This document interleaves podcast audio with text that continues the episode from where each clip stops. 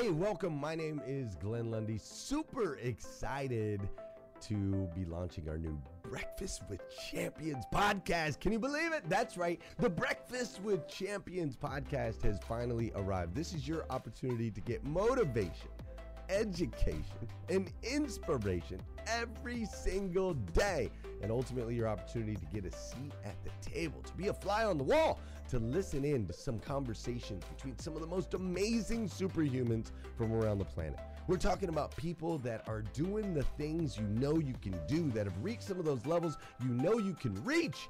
We've got celebrity interviews with people like Tiffany Haddish and Grant Cardone, Lauren Rittiger.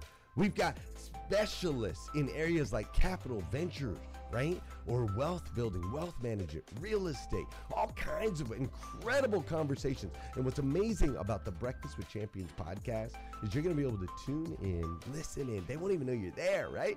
It's just like you're listening in on all these incredible secrets of some of the most successful humans from all around the world. You know, when we launched Breakfast with Champions, we had no idea of the power that it was going to have. We had no idea of the collaborations it would create. We had no idea that we'd be able to connect humans from England and Australia and Saigon and America, of course, all together in one room, having powerful conversations that elevate everyone in the experience. Listen, if you liked these episodes of Breakfast with Champions, do me a huge favor and let us know. We would greatly appreciate it. We pour into this. You're going to get 5 to 6 hours of content every single day, Monday through Friday, 5 days a week. You can keep coming back. So make sure you subscribe to the podcast. We'd appreciate it. Drop your comments, share your thoughts and your reviews. It mean the world to us if you would do that. And in exchange, we promise you that we will always create a space, a safe space where you can come. You're not going to get politics here. It's not going to happen. You'll never see any type of division in here. It's actually exactly the opposite. We have a bunch of different people with different belief systems, different upbringing, different backgrounds. We've got people from all different ethnicities all coming together. But the one thing that we share is everyone in this room shares the same heart. And it is a heart to elevate you, to encourage you, to inspire you, and to help you become the absolute best version of yourself that you can possibly be. So if you would, do us a favor, write those reviews, subscribe to the podcast, tell your friends. We're going to be here, and we hope that you will be too. Enjoy Breakfast with Champions. You'll see there in the notes that you can skip forward, you can move back. If you need to pause it for a minute, you'll now have that opportunity to do so. We do record these daily on Clubhouse. We have a Breakfast with Champions club there, or you can follow me, Glenn Lundy, if you'd like to see those rooms. If that's an app that you enjoy, you can always come in and tune in live, or of course, just sit back and enjoy right here on the podcast and anywhere your podcast can be found. It is such an honor and a privilege to be able to spend this time with you. I know that there are a trillion places you could have chose to be. You chose to be right here with us on Breakfast with Champions, and that means the world to me, and I absolutely stinking love you for it. So with that said, we are excited to launch the new Breakfast with Champions podcast. Thanks so much. My name's Ify Thomas. I'm a mindset and confidence coach. I'm an author. I'm a platform speaker, and my company's called Mind Workout. Thank you for putting the link up there, Dora Maria. So Mind Workout, we help entrepreneurs to share their stories more than anything from a place of compassion and positioning them as authorities, and so they can communicate and connect with their ideal customers. And today I'm going to get to go back and talk around the personal development stuff, because that's something that I spent most of my life really trying to understand it and live it and do it. So when Dre was talking, it reminded me of I wrote a book in 2015 called Powerlift Your Career. And on the front cover of the book, it was a black man with his back all muscular. And I wrote that book specifically for my sons, even though at the time my children were very, very little. But my sons were the inspiration behind the book, because like Dre was saying, I was thinking about two black boys growing up in a world where many corporations will probably prejudge them before even meeting them. And even though we don't live in a segregated world, I still see that there are things that black people are faced upon. Like you said, Dre, you know, we have to be, it's better just to be 5 times or 10 times as good, because then you've got an opportunity. But when they were so little, I sat down with their dad and I said, look, what are we going to do? How can we make sure that we can give them a life where they can thrive? What must we do now while they're little to put in place so that they can have the success and freedom, and so they can really become everything that they're capable of? And we were like, okay, well, the first thing we should do is we should get life insurance. That would be the most responsible thing that we should do as parents. So we organised life insurance. And I remember the next morning when I came down the stairs and I went into the kitchen and my other half was there having a cup of tea. I looked at him and I said, I still don't feel peace of mind. I still don't feel peace of mind, because even if me and you were to pass and they were to have this money, that won't last forever. And I think they need something else. So that's when I said, you know what, I'm going to write a book. I'm going to write a book, and I'm going to write it for my children, but for also for anybody else who doesn't know how to really take control of their life.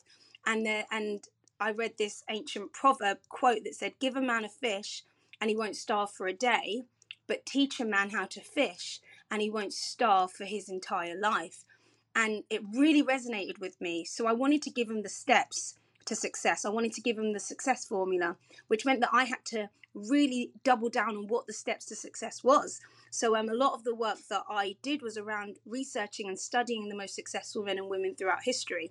So I've met a lot of millionaires and successful people who've reached the top of their profession in fields ranging from athletics, music, business, and all of them started with nothing. And all of them repeatedly failed as well. Each of them could share with me a sad story of times in their life where they've struggled. And what I recognise, essentially, there's no difference between the people who are living that amazing life and reaching their goals and the gold medalists and all of those incredible people. There's no difference. There's just one thing different that they do. They think differently. They think differently and they act differently. So learning to change your thinking, it's not an easy task, because it requires resilience and it requires patience. But what I found is in the scrolls, every single scroll had some real value that you could implement into your life. And the one that resonated the most with me was scroll 9, because it's all about acting now, acting now. So just a bit of background on me. My background is dancing. I trained as a dancer from the age of 9 until I was 25. I was performing, I was on stage, I've been committed to getting my body to peak physical fitness. I know exactly how to build a body, and that's what I dedicate my time to. And I was so used to being told what to do by choreographers. I was one of those dance students that would just do what I was told. The people at the front of the room would show me the steps and I tried to implement them into my body. And that's what I did for so many years. But when I left the world of dancing and I moved into the world from entertainment to the corporate world, I wanted to take with me everything that I'd learned as dancing, but I couldn't see how it would fit into this corporate world. And I was looking for a life choreographer. I wanted someone to show me the steps, help me figure out the steps and help me to figure out how to become successful. And I read so many books. I mean, the information was so overwhelming. It's been nearly 2 decades I've dedicated to personal development, studying, learning, researching, implementing, applying. And after speaking to thousands of business owners in a variety of all different industries, I learned that there is a success formula. There is a way to think. There is a way to be. And I remember Brian Tracy had in one of his books, I think it's Maximum Achievement or one of his books, and I read this line and it really hit me. He said, life is like a combination lock to a safe. If you know the correct numbers in the right sequence, the safe always opens. It doesn't matter who you are. It doesn't matter if you're black, white, young, old, rich or poor. There is a specific way to think and act that will allow you to bring anything that you want into your life. And I remember thinking, wow, that is amazing. I can just follow the steps that other people have taken to get where I want to be. So today, I want to talk about the 3 A's. The 3 A's what I want to cover are attitude, awareness, and action. And action, scroll 9, he talks, it's all about acting now. So when we think about self-awareness and we think about our attitude and we think about taking action, I believe those three A's are kind of cornerstones of becoming successful. Because how to become the world's greatest salesman, I really truly believe that how do you become the world's greatest you? How do you become the best version of you? What are you doing every day to really live out your greatest life? Because that is an inside job. It really is. It requires you to really take the time to look at yourself, look where you are. So if we look at the, there's no particular order of these A's, but let's look at awareness. Having the awareness and the clarity to really ask yourself, where am I? Where am I right now? Is this where I want to be? You know, be really honest with yourself. Am I where I want to be? You know, is this really the life that I want to live? And then you have to just take a little audit. Take an audit and say, what am I doing well? What am I not doing well? What's working? What's not working? Are the things that I'm doing on a day-to-day basis moving me towards my goal? Do I feel like I'm moving towards my goal? Am I doubling down on the things that I need to do? And you have to ask yourself those questions. And that when I say it's an inside job, it's about having the, I suppose, the confidence and the making the decision to say, I'm going to look at myself. And I'll just tell you a quick story, actually, regarding the awareness. So this morning when I woke up, normally in my house, when I wake up, I play music straight away. I have a Sonos, which means the speakers in every room in the house, even in the bathroom. And we have a family playlist. And I play on a Monday, I like to move it, move it. I like to move it, move it. So it's like a really old song. And I play the one from Madagascar. So you can hear like the animal voices. It's very funny. Anyway, so I play that song every Monday, like clockwork. And I go down the hallway dancing. And I go into my son's room and I start like kind of like dancing. And they're normally like, ooh, and I'm like, come on, boys.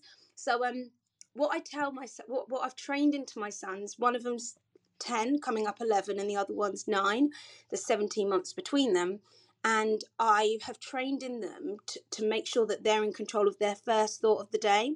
So I proper drilled it into them. So the rules are, the minute you recognize that you're awake, I want you to say, thank you, God, for giving me another day. I said, I want that to be the first thought that crosses your mind. And we've worked on it for months and months, nearly a year now. So they've trained themselves. So as soon as they recognize they're awake, they say, thank you, God, for giving me another day. So they know how to be grateful for waking up.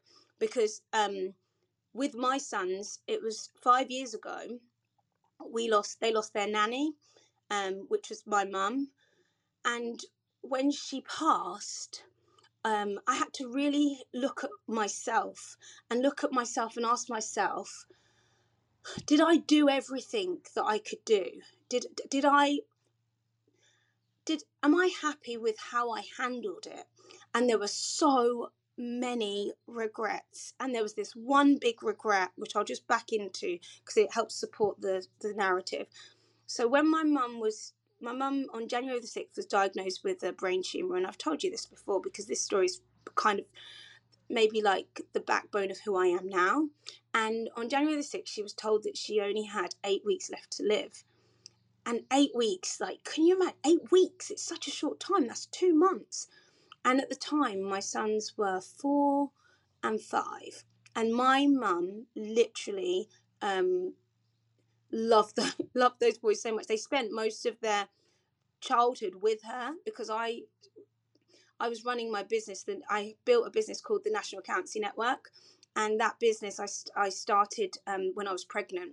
So as soon as they were born, my older sister became their nanny and she lived at home with my mum. And they basically looked after my children, taught them how to, you know, potty train, walk. They were basically their main carers while me and their dad were building our business, building our empire.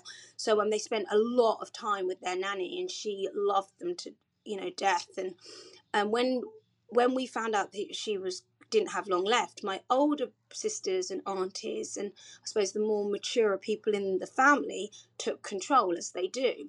And I wanted to take my sons to see then Annie, but I was told not to. I was told, like, no, don't do it. And because it was my first time dealing with any kind of, like, real death, like, real, like, cancer, and, like, I've never experienced that before. It's my first time seeing somebody I love, knowing that they're going. It was my first experience, and I was, like, 29 or something. Oh, maybe a bit older, I can't remember. Anyway, so I listened to them, and I didn't take my sons to see her because they said that it would protect her and whatever. Anyway, so I didn't take them, and it's the biggest regret I have, because I was like, why would I not take her grandchildren to see her? You know, why wouldn't I? That doesn't even make sense. They should have got to say goodbye. So anyway, so I had to work through all that. And I realised when I got about a week later after she passed, I told my 4-year-old that his nanny had passed, and he was so angry with me. He screamed and cried and said, "Why didn't you let me say goodbye to Nanny?" And I couldn't even answer him. Now you might be thinking he's only 4. This is my younger son, who is his class. He's got a really high IQ. He's just unbelievably advanced in every way, so this kind of stuff was normal. So he said to me, "Mummy, you should have took me to say goodbye to my nanny." And I thought, do you know what, why didn't I? And it's because we were trying to protect them from death. But the truth is that death is heading for all of us. It is something that we're all going to experience. It's something that is part of, you know, they say we're not getting out of this life alive, which is true.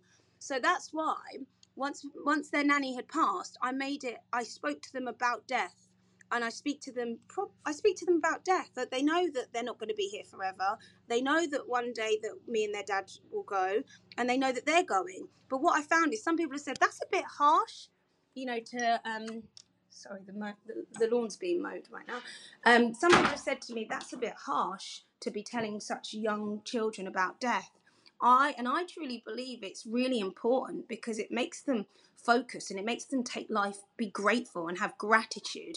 And I've watched my boys now 5 years later. These boys are so well connected to life, and they take every day, you know, they're grateful for it. So I told you that little back bit of the story just so that when I go into their rooms, they always have said that they said, "Thank God for this, taking this breath, being here another day." But this morning what happened is I walked into my son's room, and his eyes were wide awake. And I was like, "Quincy," this is my oldest son, I said, "Good morning." I said, "Happy Monday, how are you?" And he just looked at me. And I went down by the side of his bed, and I like went on my knees and like kind of like went to hug him. And he said, "I had a nightmare, Mummy." I said, "What's wrong, darling?" He said, "I had a nightmare." I said, "What was your nightmare?" He said, "I had a nightmare that you died." And I was like, "Oh, whew. Okay." I said, "So how old was Mummy then when this happened?" He was like, "You were the same age as you are now." So I was like, "Oh." I said, "Well, what happened to me in your nightmare?" He says, "Your heart was fluttering and then it stopped." And then I said, "And how was that for you? What did you do?" And I said, "Was you okay? Did you live your best life when I'd gone?" And he just kind of looked at me, and I said to him, "Quincy, if Mummy was ever to go, promise me that you will live your best life and that you will do what you're here to do, that you've been put here to do." And he kind of nodded, and he's had his lips pressed together, and he nodded forward. And I said, "Yeah, make sure you do that." And I said, "And anyway, Daddy was there, wasn't he?" And then he said, "Yeah, but what will happen to the stars?"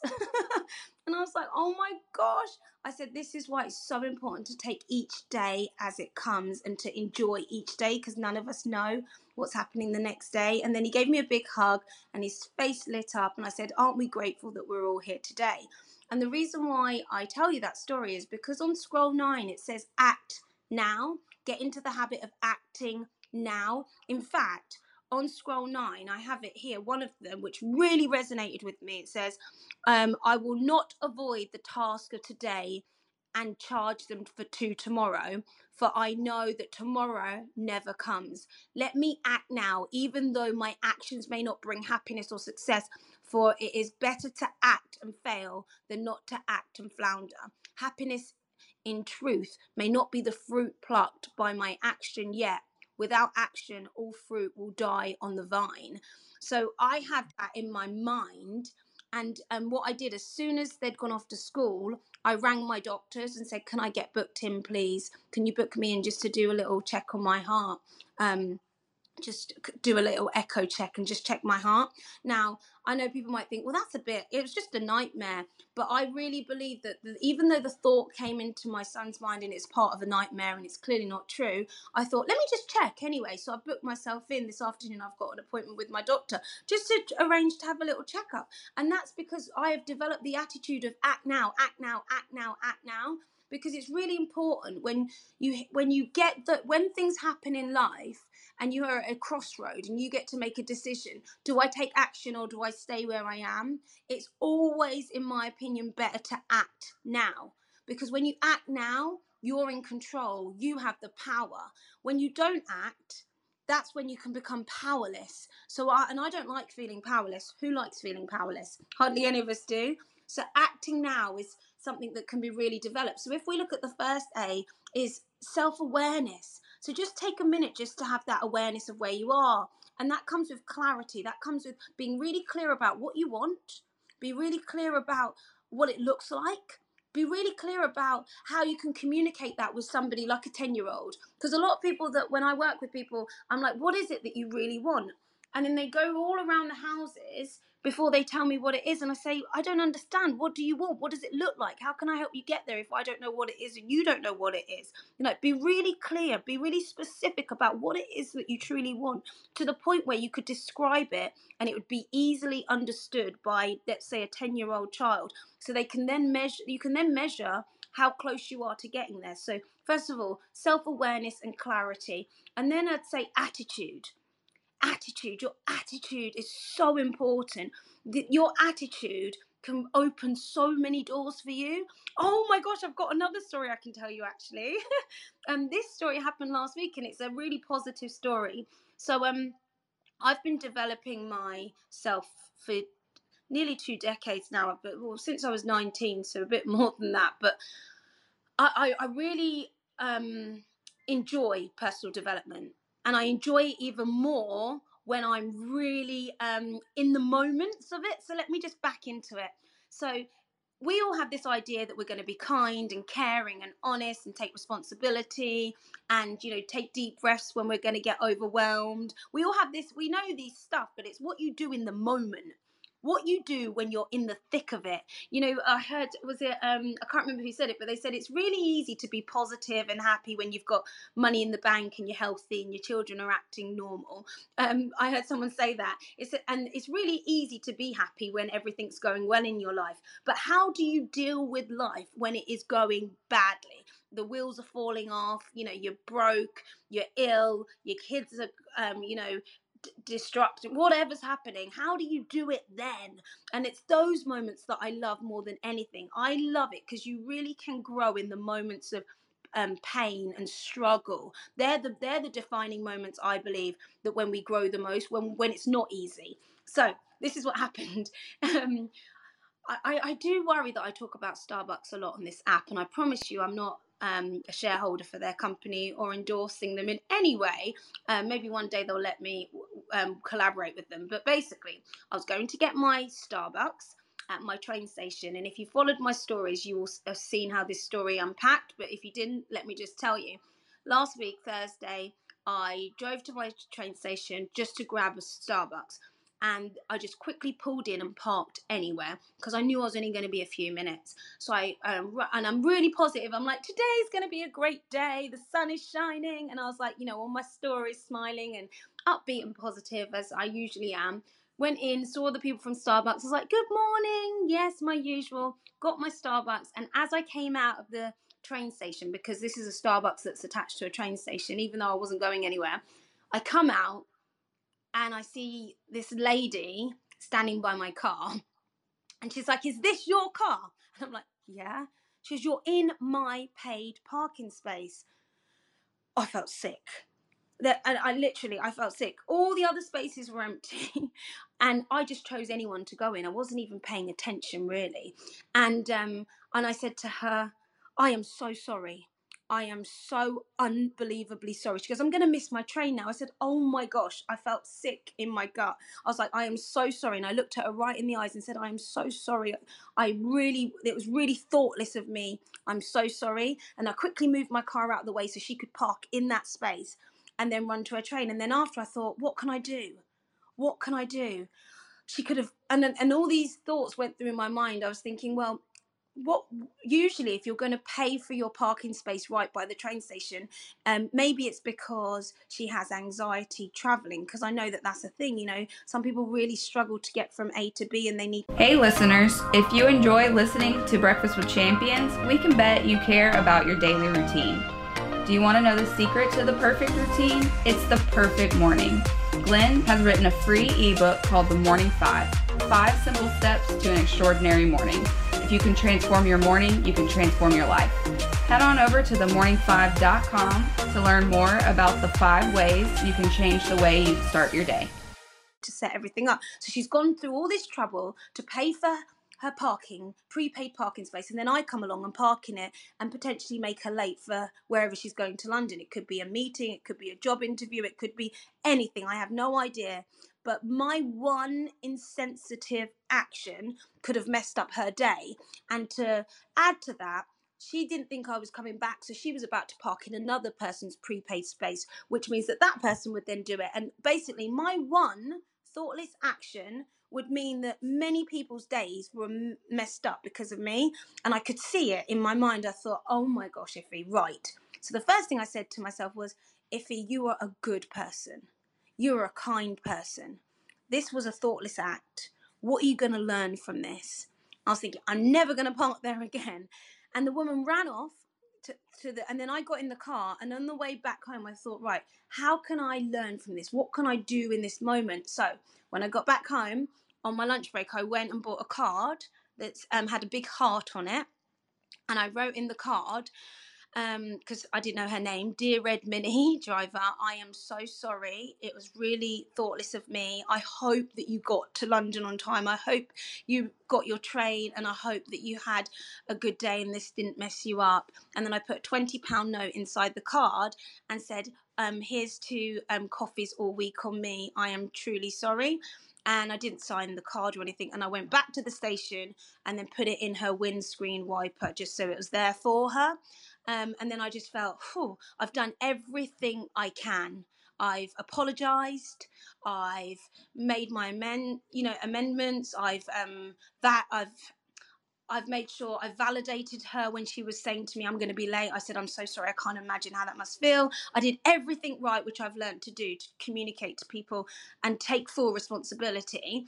And that was it. Carried on with my day. And then I got on my Instagram, tag, all these tags on Facebook, tag, people tagging me. And all I could see was this yellow screen. And I thought, don't know what that is. And I didn't even look at it. For the whole day, I didn't look at it. I just thought, I don't know what it is. And then I went and clicked on it, and it was a screenshot of somebody saying, let's see if I can find it in my messages. I had a screenshot. Let me see if it's coming, because it was Thursday. Hold on. And basically what she had said is she had wrote a message saying, I hope the lady with pink hair reads this. I just want to let you know that what you did was so nice and so kind, and thank you for being so apologetic. And I did make my train. I just wanted you to know that I did make my train. And just basically wrote loads of lovely stuff about me, but doesn't know who I am, and just put out the woman with the pink hair. And then I went onto the post on Facebook, and I couldn't believe it. There was like over 500 comments and people saying, oh, I know who she is. I know that girl with the pink hair. And I just thought, wow, the act of just doing something that is, I felt like I had to do it because that was the right thing to do.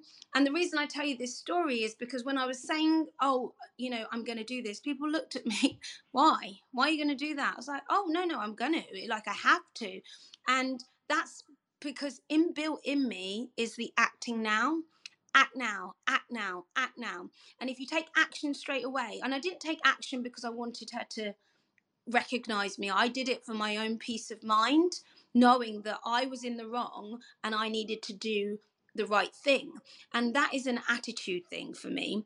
I think developing an attitude of where you take responsibility when you've done something wrong, rather than go for blame, aggression, defensiveness, I feel like that really can affect people. So if we look at the first A that I was talking about was awareness. The second A is attitude, having the right attitude in any situation, even when it's a bad situation and you're in the wrong, having the right attitude to take responsibility when you've done something wrong and put your hands up. And the brilliant thing is when you say to somebody, most people, when you say, I'm sorry, the drama's over. Because you've admitted, you said, I'm sorry, I take full responsibility. Everybody makes mistakes. It's just whether you're willing to admit it and accept it. So attitude. And then the last A is action. Taking action. Now, I know that I've developed a bit of a reputation of, I'm an action taker. I love taking action because, once again, it gives me power because I'm in control. I'm taking action. I'm doing it. I hear something that sounds good and I take action and I don't overthink it. And I did a room on last Saturday, called Procrastination Kills Dreams. Procrastination absolutely kills dreams. So if you're not taking action, then what's happening is that you're just sitting still. You're just watching the world go by. So how do you take action? How do you develop an attitude for action? Well, it's about you making a decision and deciding. It really is about, and it's doing the inner work. Now, I always used to say to myself, do it now. But in the Scrolls book, they talk about act now. And I think that into your minds, the dialogue of act now. So think about today. Think about your day and say, what must I do? What Tony Robbins talks about the must and the shoulds. He also says that people should all over themselves. I should have done this. But you actually look at what must I do? Now, there are things in your life that you will always do because they have to be done. And then there's things that you'll leave and you'll keep leaving. And if they are irrelevant and they do not move you closer to your goals, absolutely leave them.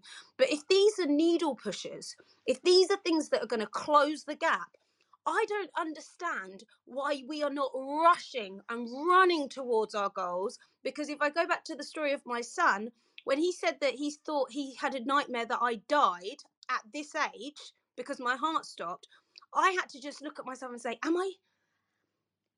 if I was to leave this earth today, do I feel like I did everything I was here to do? Am I making the most of my time? Because I don't know when I'm going.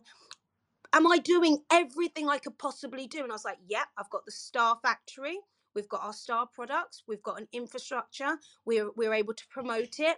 Everyone knows how the business works. I've got a predecessor. I have health insurance. I have life insurance. And I was like, whoa, one thing I need to do. I already have my appointed people who would look after my children if me and their dad passed away. But now we did that such a long time ago. The people we appointed are probably at an age where they're maybe not able to look after them as well. So we're going to change it. So that's part of what my plan. I'm going to be getting my brother's name on there. But my point is it's about acting now, acting fast, and keep reassessing. Keep asking yourself, am I moving closer to my goals? And what I'm going to do is I'm definitely going to pass the mic over to people to start talking about this topic. Because if you've just joined me and you're in the room and you're like, what? Yes, I am intense. I've always been this way. People say to me, oh my gosh, Ify, you're so intense. I am, because we don't know when we're going, guys. We have no idea. Why would we waste our time not moving closer to the thing that we're here to do? Why would we allow ourselves to let fear take over so that we don't move forward? And where you start is, first place to start is to say, make a decision of what it is you want to do. Be clear. And some people spend years actually deciding what they want to do. I mean, I do a lot of, I'm a speaker as well. So This month, I'm doing a lot of after-dinner speeches at universities for the graduation. So I'm going in and I'm speaking to these university graduates who are just going out into the world. And a lot of the time when I speak to them after they've been out for about 6 months is they don't know what they want to do. they're still thinking about what they're going to do, what they're really going to do. And I think that can become a habit. So what I would suggest is that if you do not know what it is that you want to do with your life, and you do not know what your goals are, or what your major definite purpose is, or what the thing is that's going to get you out of bed and get you excited, make that your goal, to figure it out, and figure it out fast, and decide what it is, and then start running at it. And that is taking action, acting now. And part of this scroll I want to leave you with before I open up, it's oh, I love it. It got me so excited when I read it.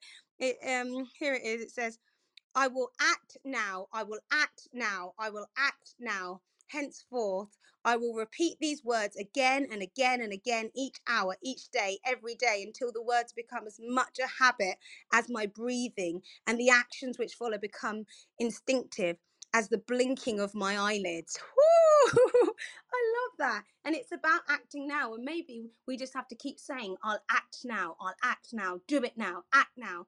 And then you do get into the habit of doing it. And when you get into the habit of acting now, what happens is your life starts to open up for you. Things start to happen. Every single person on this stage who is achieving success in one way is acting. They're moving. They're not staying still. They're taking action. And decisions. If you find it hard to make a decision, then my advice would be just make a decision.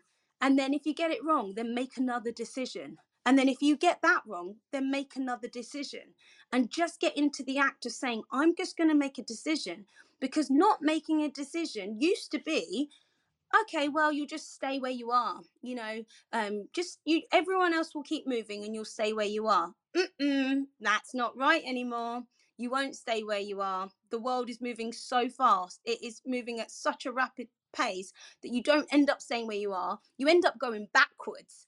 You actually can't stay where you are. It's really difficult to stay where you are, because if you think about it, and we think about the earth as it's rotating, none of us are staying where we are. We're moving like millimeters every hour, like we were at different access points of the earth. We are moving all the time, and you cannot stand still anymore. You've got to run at it. So I'm really excited that I got to jump into this segment, and I'd love to open it up and start a conversation with anybody who'd like to jump in on the idea of, I think my main thing I want to leave you with is act now. Just take action. Whatever you're thinking about, just take action. Stop overthinking, stop procrastinating, just act now on the thing that you need to do. Would anyone like to jump in? Yes. Hi, Ify. Hi, this is Dr. First of all, you are a whole vibe to me. You are so fly in so many ways, and I just love your energy and everything that you have been speaking about here this morning. What resonated with me and what really it just gets me going when I hear this is when someone says, you know what, I had an experience with your heart. So it was your self-awareness and your action. And how I can relate to that is that my dear mother, at the tender age of 55 years old, I got that call saying, Tangie, I've been diagnosed with high blood pressure, could not wait to help her, purchase her a cruise for like 3 months down the road. And I was going to help her as well. I was in a different state at the time. Well, 2 days later, she had a pain in her chest. She went to the doctor and it was too long of a wait. And so she left, and she had my grandmother coming in town. It was around December 15th, getting away, ready for the Christmas holiday. And 2 days later, she passed away in her sleep. And I think, could that have been prevented? How many people are walking around with undetected high blood pressure? That is the number one silent killer, is heart disease in the world, right? And we think about diabetes. It is diabetes is the seventh leading cause of death in the United States. And of that, 95% makes up type 2 diabetes, which is also preventable. So many people are walking around with preventable things that can cause them to be around here longer in this earth. And so you said, hey, I had that. You had it from your son, right? That little dream. And then that gut tug, which I say gut backwards is tug, right? Something tugging in your spirit. And you went and you took massive action and you got that EKG done. And so me being one that has transformed over 1,000 bodies and seeing people get off the high blood pressure medicine and seeing people live longer and stronger and now take control of their purpose, which is why I do what I do, so that people can rock their purpose with vitality. I want to say that inspired me so much that you acted now. So I would say anybody on this stage, being in tune and having that self-awareness with your body, whatever is going on, never waiting, right? Your health cannot wait. Always stay in that line, act now, and make sure that your health is number one, because without that, you cannot pursue your purpose with vitality and do what God has called you to do on this earth. So Ify, I love it. I love it. I love it. Your whole vibe to me. And thank you so much for sharing. My name is Dr. Tanji, and I release my mic. Oh, wow, Dr. Tanji, thank you so much. Oh, so much that you said. I was like, yes, I love that gut. Gut backwards is tug. Really, I do. And oh, wow, the work that you do sounds incredible. Absolutely incredible.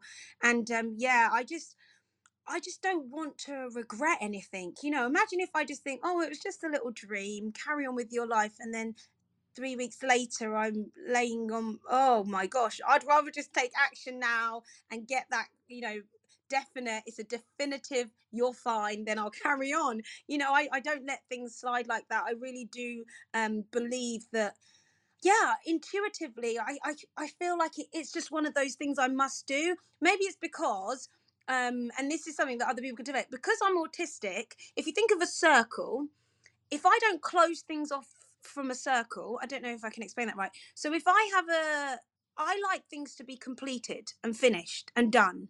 And that allows me to then move on, so I can let go of it in my mind. So for me, I would see that would be like only 45 minutes around the clock. And I need to just close that gap and say, okay, let me just make sure that's done.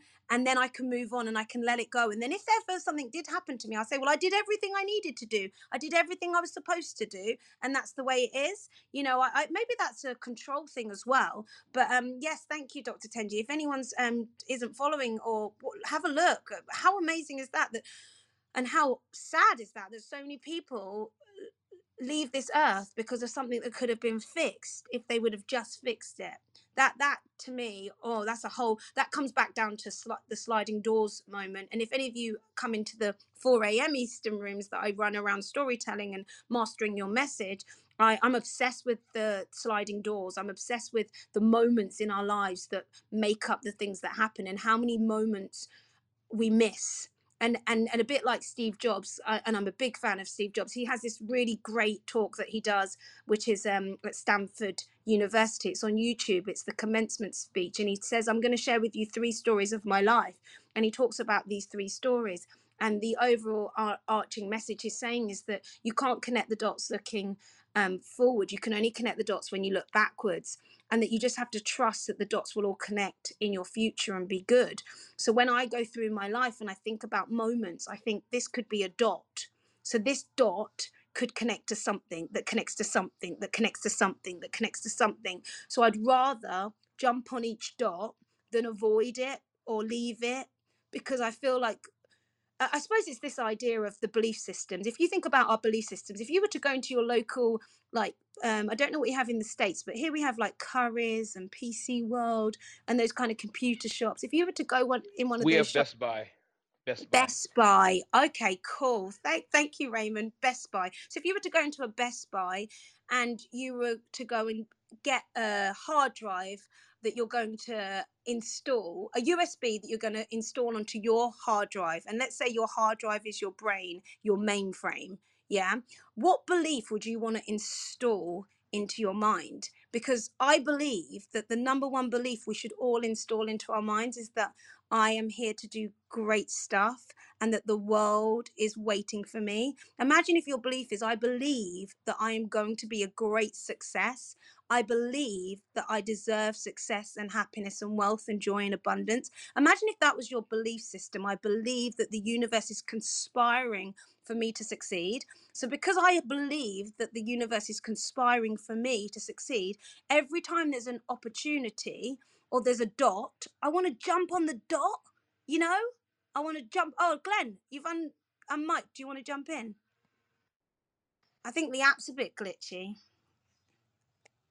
Can you guys hear me? Yep, we can hear you loud and clear. Very well. Yeah, I just was checking to see if Glenn was unmiking, because I saw him unmic and I saw Justin unmic as well. Did you want to jump in, or is it the glitchy app? It's definitely glitchy.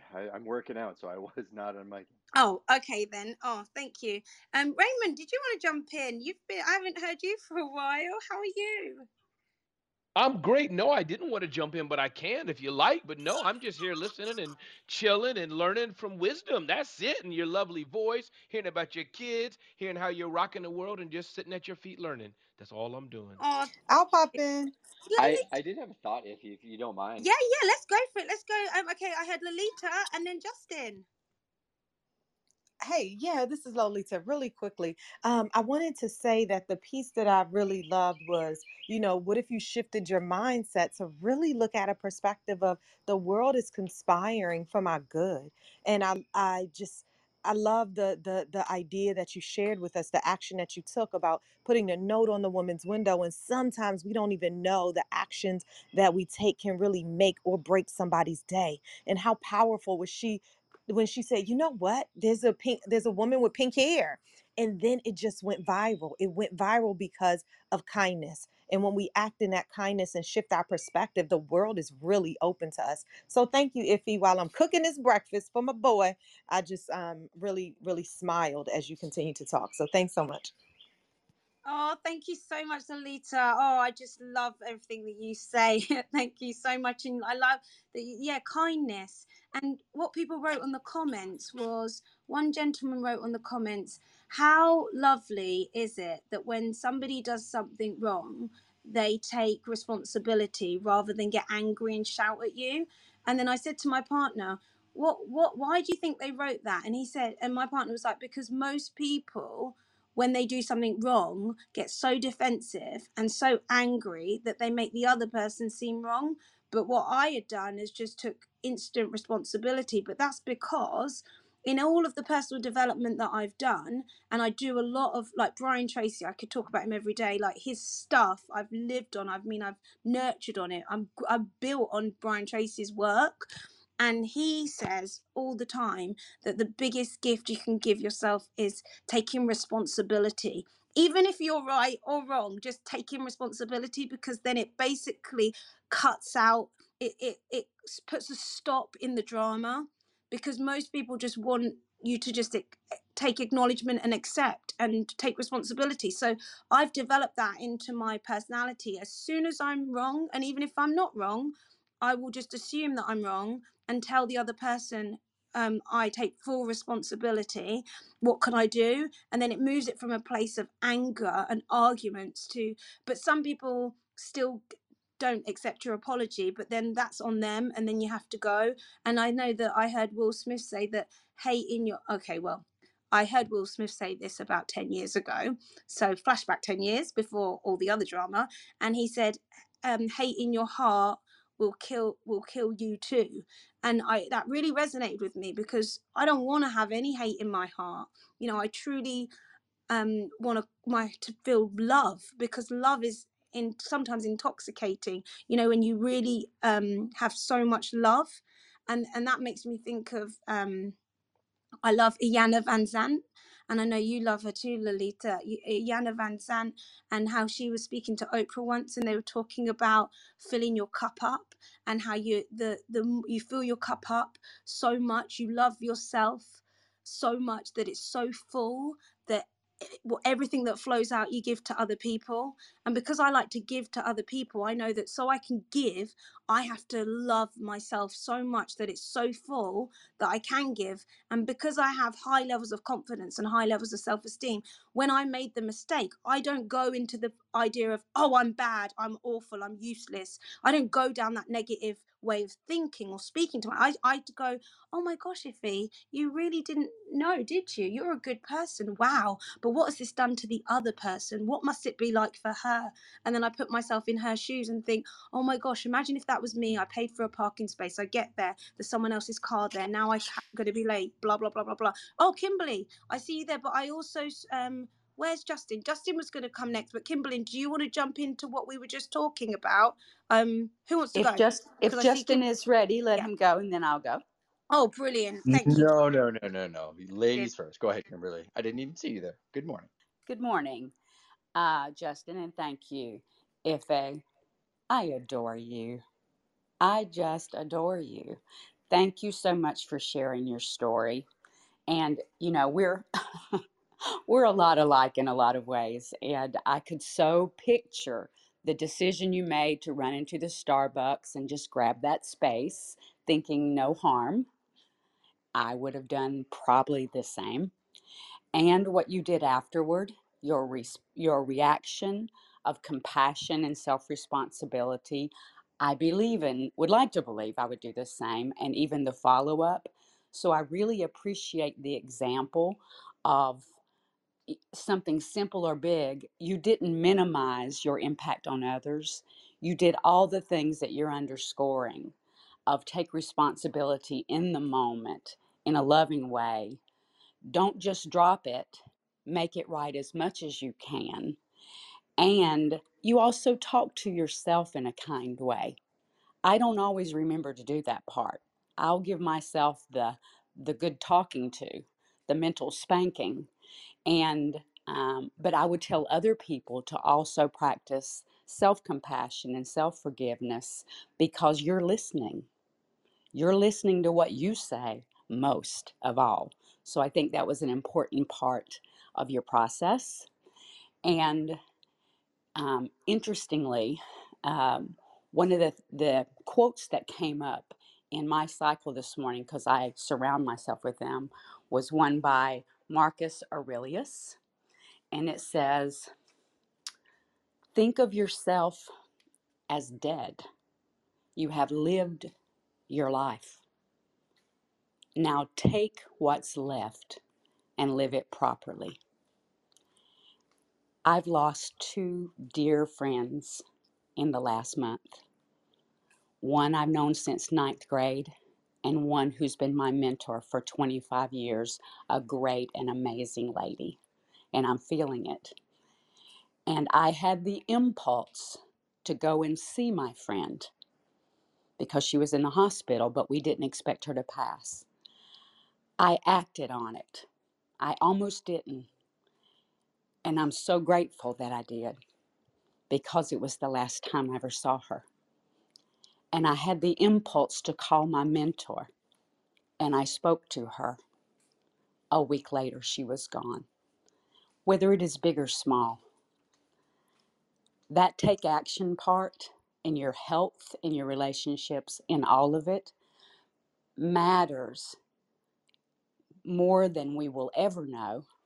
It doesn't always have to have that outcome to have impact that's exponential that we can't see. And if we put that together with take action always in the large and small, take responsibility in a positive way, and believe that all things are working to our good, the universe is conspiring for us, those formulas are life-changing. Thank you so much, Ify. Wow, Kimberly. Oh my gosh, I got goosebumps all up my arm when you said that. I'm so sorry for your loss. I'm so sorry. And well, I had the pleasure to meet Kimberly in real life. And if any of you haven't met Kimberly, the feeling, there's like this glow around her. I know Kimberly came to the UK, and I met you, didn't I? And it was just lovely. And I every time you speak, I'm like, I feel what you're saying. And that's a true testament that we've got to act now. And as you were saying it, I was just thinking last week, like, here I am preaching to you all, act now. And I just remembered I had a thing of somebody that I wanted to message. And then I went into my WhatsApp and I must have got distracted and I didn't message him. So once this room finishes, I'm going to message my mentor, somebody that I worked with about 10 years ago. And he just kept coming in my mind. But he's in Australia. So I think whenever I go to message him, I think, oh, it's a bit late or it's a bit early. But thank you, Kimberly. And absolutely, if anyone is listening today, and when Kimberly was speaking, someone's name popped up in your mind, or you thought, oh, Write that down now. And as soon as this room's done, or just leave the room. Normally we tell people, share the room, get everyone in. If you have any, just leave and message that person right now. You know, right now, leave them a voice note, send them a message, act now. And I definitely believe the habit of doing that. And I love what you said, Kimberly, about think of yourself as dead, you know, like we're living on borrowed time. And I heard Gary V, he said something ages ago that really resonated with me. Someone asked him a question and said, how do you deal with things that go wrong? How do you deal with things that go wrong in your business? And he says, I just imagine when something horrendous has happened, this is what he said. He says, I just imagine I got a call to say my daughter had died. And the interviewer was like, huh?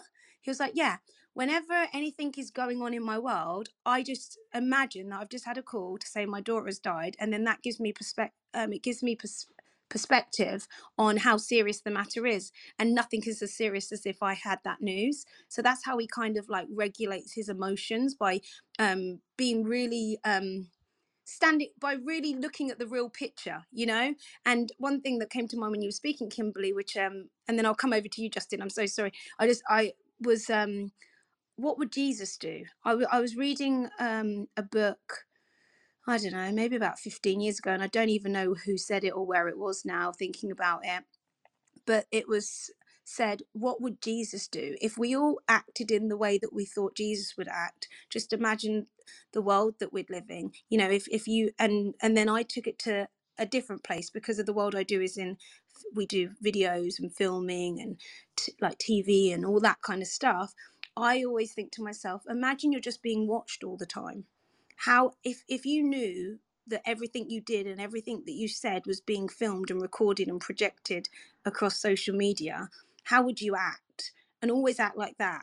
Act your best, even if nobody's watching you. Like, do your best, even if there's no one there to record you or take, you know, even give you praise. So that's what I thought of when you said that, Kimberly. Thank you so much for coming up, and thank you for meeting me in London. It was a real pleasure. It really was. And I'd love to go over to you, Justin. Over to you. Thank you so much for waiting. Ify, I would love to share after Justin. This is Passed to Jeff. Absolutely. I'm going to check. Yeah. I'm going to check the time. But yeah, if we've got time, over to you, Justin. Thanks, Pastor Jeff. Good morning, Ify. And wonderful share, Kimberly. I think in the blink of an eye, everything can change. So, you know, it's great to plow forward and accomplish big things and build big businesses. But if you don't have the love, loyalty, and respect of those people around you, you need to refocus where your energy is being deployed. That said, you know, hate is like drinking poison, expecting the other person to die. I think a lot of us can blame other people for the situations that we're in and refuse to actually take a look in the mirror at what we can change to be the person that we want to be. I'll give a super quick case study. If there was a listing that I had, lakefront property, we set an absolutely record price, like $250,000 over the last comparable. There were some erosion issues, like very challenging sale. And after the sale was completely done, the seller asked for a discount because they felt there was a few things that could have been done a little bit differently. Now, an average agent would probably just get really upset about that. And, you know, it's a weird industry that people can ask us for a discount after we do a job like that. But I actually ended up keeping them very, very happy, looking at what I could have done differently to set expectations or communicate a different set of expectations for this one thing that they used to have that conversation. But at the same time, if you're that person that's always looking to devalue other people, understand that I now took that person off the list of people I'm willing to work with. Because if people can't recognize the value that I bring and how we were able to do something that nobody else was able to do, and we literally dove on a sword for that client, not really interested in working with you. So they got some short-term money, probably gave up a lot of long-term opportunities. At the same time, I looked at my systems at how could I have effectively communicated differently and set up expectations a little bit differently. So win-win, just depends on how you look at it, and great segments as always, Ify. Oh, Justin, oh, I wish we had more time. I want to ask you some questions around that, because that's like, oh, that's such an interesting. How long have we got? I have to keep going off the app before we're going to go. We're going to end with Pastor Jeff. Can I ask you? Hey, Ify. Yeah. If you need time, Ify, my segment is next. Queen, Whenever you're ready, you just say my name and I'll be here. Take as much time as you need. Oh, Raymond, you shouldn't say that to me. But thank you so much. I really appreciate you. Okay, then. So let's do this then. For everyone who's here, thank you for being here. Raymond's section is coming up. I want you to share out the room so that we can get more people in to listen to Mr. Raymond. But while I'm here, Justin, I've got a quick question for you. After, when you said, you know, you threw on the sword, tell me, was there ever a moment when you wanted to just lose it? Like, what went through your mind when you were like, we've done everything? Oh, 100%. Yeah, like the second they sent me the first text message asking for the discount, it really showed me who they were, right? And my human reaction was absolutely not. like, what I did for you, you made that back tenfold, like considering what we did there. But whenever I have a reaction, I always step back and I picture my emotions floating down the river like little rocks. And I look at them and I think, isn't that interesting? And then I sit back and I formulate a response, but I always give myself like a couple hours buffer before I respond. Because I find if I respond emotionally, I'm French, I'm very passionate and doesn't always end well. But when I step back and look at it from a 30,000 foot view as to how would the person that I want to be react to this? Like the hero that I'm trying to be for my family, for my business, for everything else, how would that person react? That's how I think about it. Oh, I love it. I love the visual of seeing the rocks going down the river. I'm going to use that. Oh, I love that. And oh, yeah, brilliant. Thank you so much. And what I love about that is because we know that's going to happen. You know, we all know that there's going to come times in our lives when we're faced with those emotions that are running through our body, you know, where our heart's palpitating and we're like, what? And it is important. So thank you, Justin. I love that, looking at the little rocks going down the river and looking at it from, you know, 30 feet high. And yeah, brilliant. Thank you so much. And yeah, oh, well, they don't know what they're missing out on, do they? Thank you. And then I'd love to go over to Pastor Jeff. And then Pastor Jeff, would you pass the mic directly to Raymond? Thank you. Thank you so very much, Ify. And thank you, Ramon, for being gracious and giving me the time and opportunity to share. First, I'd like to say to Miss Kimberly is that we will be praying for you, that God will give you that peace that surpasses understanding, and that he would give you contentment as you navigate through learning to accept what God has allowed. Ify, what a great segment and share this morning. As you shared about the conversation with your son after having a nightmare, I thought about, you know, it's very difficult for many of us to have those hard conversations. There's just some things we just don't want to talk about. You know, if there's 252 people, 3 people in the room right now, and according to statistics, probably 40 to 50 of those people are constipated, but we don't want to talk about being constipated. Death is something that is inevitable. Truth of the matter is, Ify, is the moment we are born, our bodies begin to decay. And so our bodies are in the process of death each and every day. Our spirits live forever. It's just this current temple that we have that's dying, but we don't want to talk about that. So I absolutely think it was paramount that you had that conversation with your son. And I think we as humanity, perhaps we ought to change the way we look at, change our mindset about death, have a mind shift. You know, I like to look at it from this perspective. For those who believe in the God of Abraham, Isaac, and Jacob, if those of you don't, that's okay. I respect what you believe, whatever your higher power. I believe in the God of Abraham, Isaac, and Jacob. I believe he is our creator of all humanity and man and womankind. That being the case, you know, when my son went through or gave me the opportunity to attend the greatest commencement exercise that I'll ever be able to attend for him, I processed it, if he asked, God planted flowers in this garden we call Earth. That's each and every one of these 46 people here. We are his flowers. And he allows those around to enjoy the flower. You know, we're all beautiful roses. Well, you can be whatever you want. Sometimes the flower has thorns on it. You might get stuck. Sometimes bugs get on it. But he allowed us to enjoy the beauty and the good times and the bad times.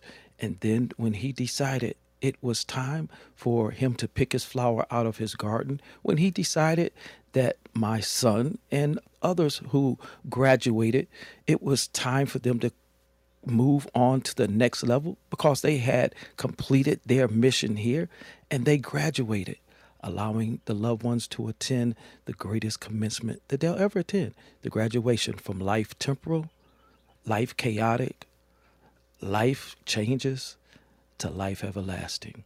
So perhaps it's time we start having those conversations on a regular about our bodies are dying, and it would be a travesty for us to be dead before we're dead. Passing the mic to you, Ramon.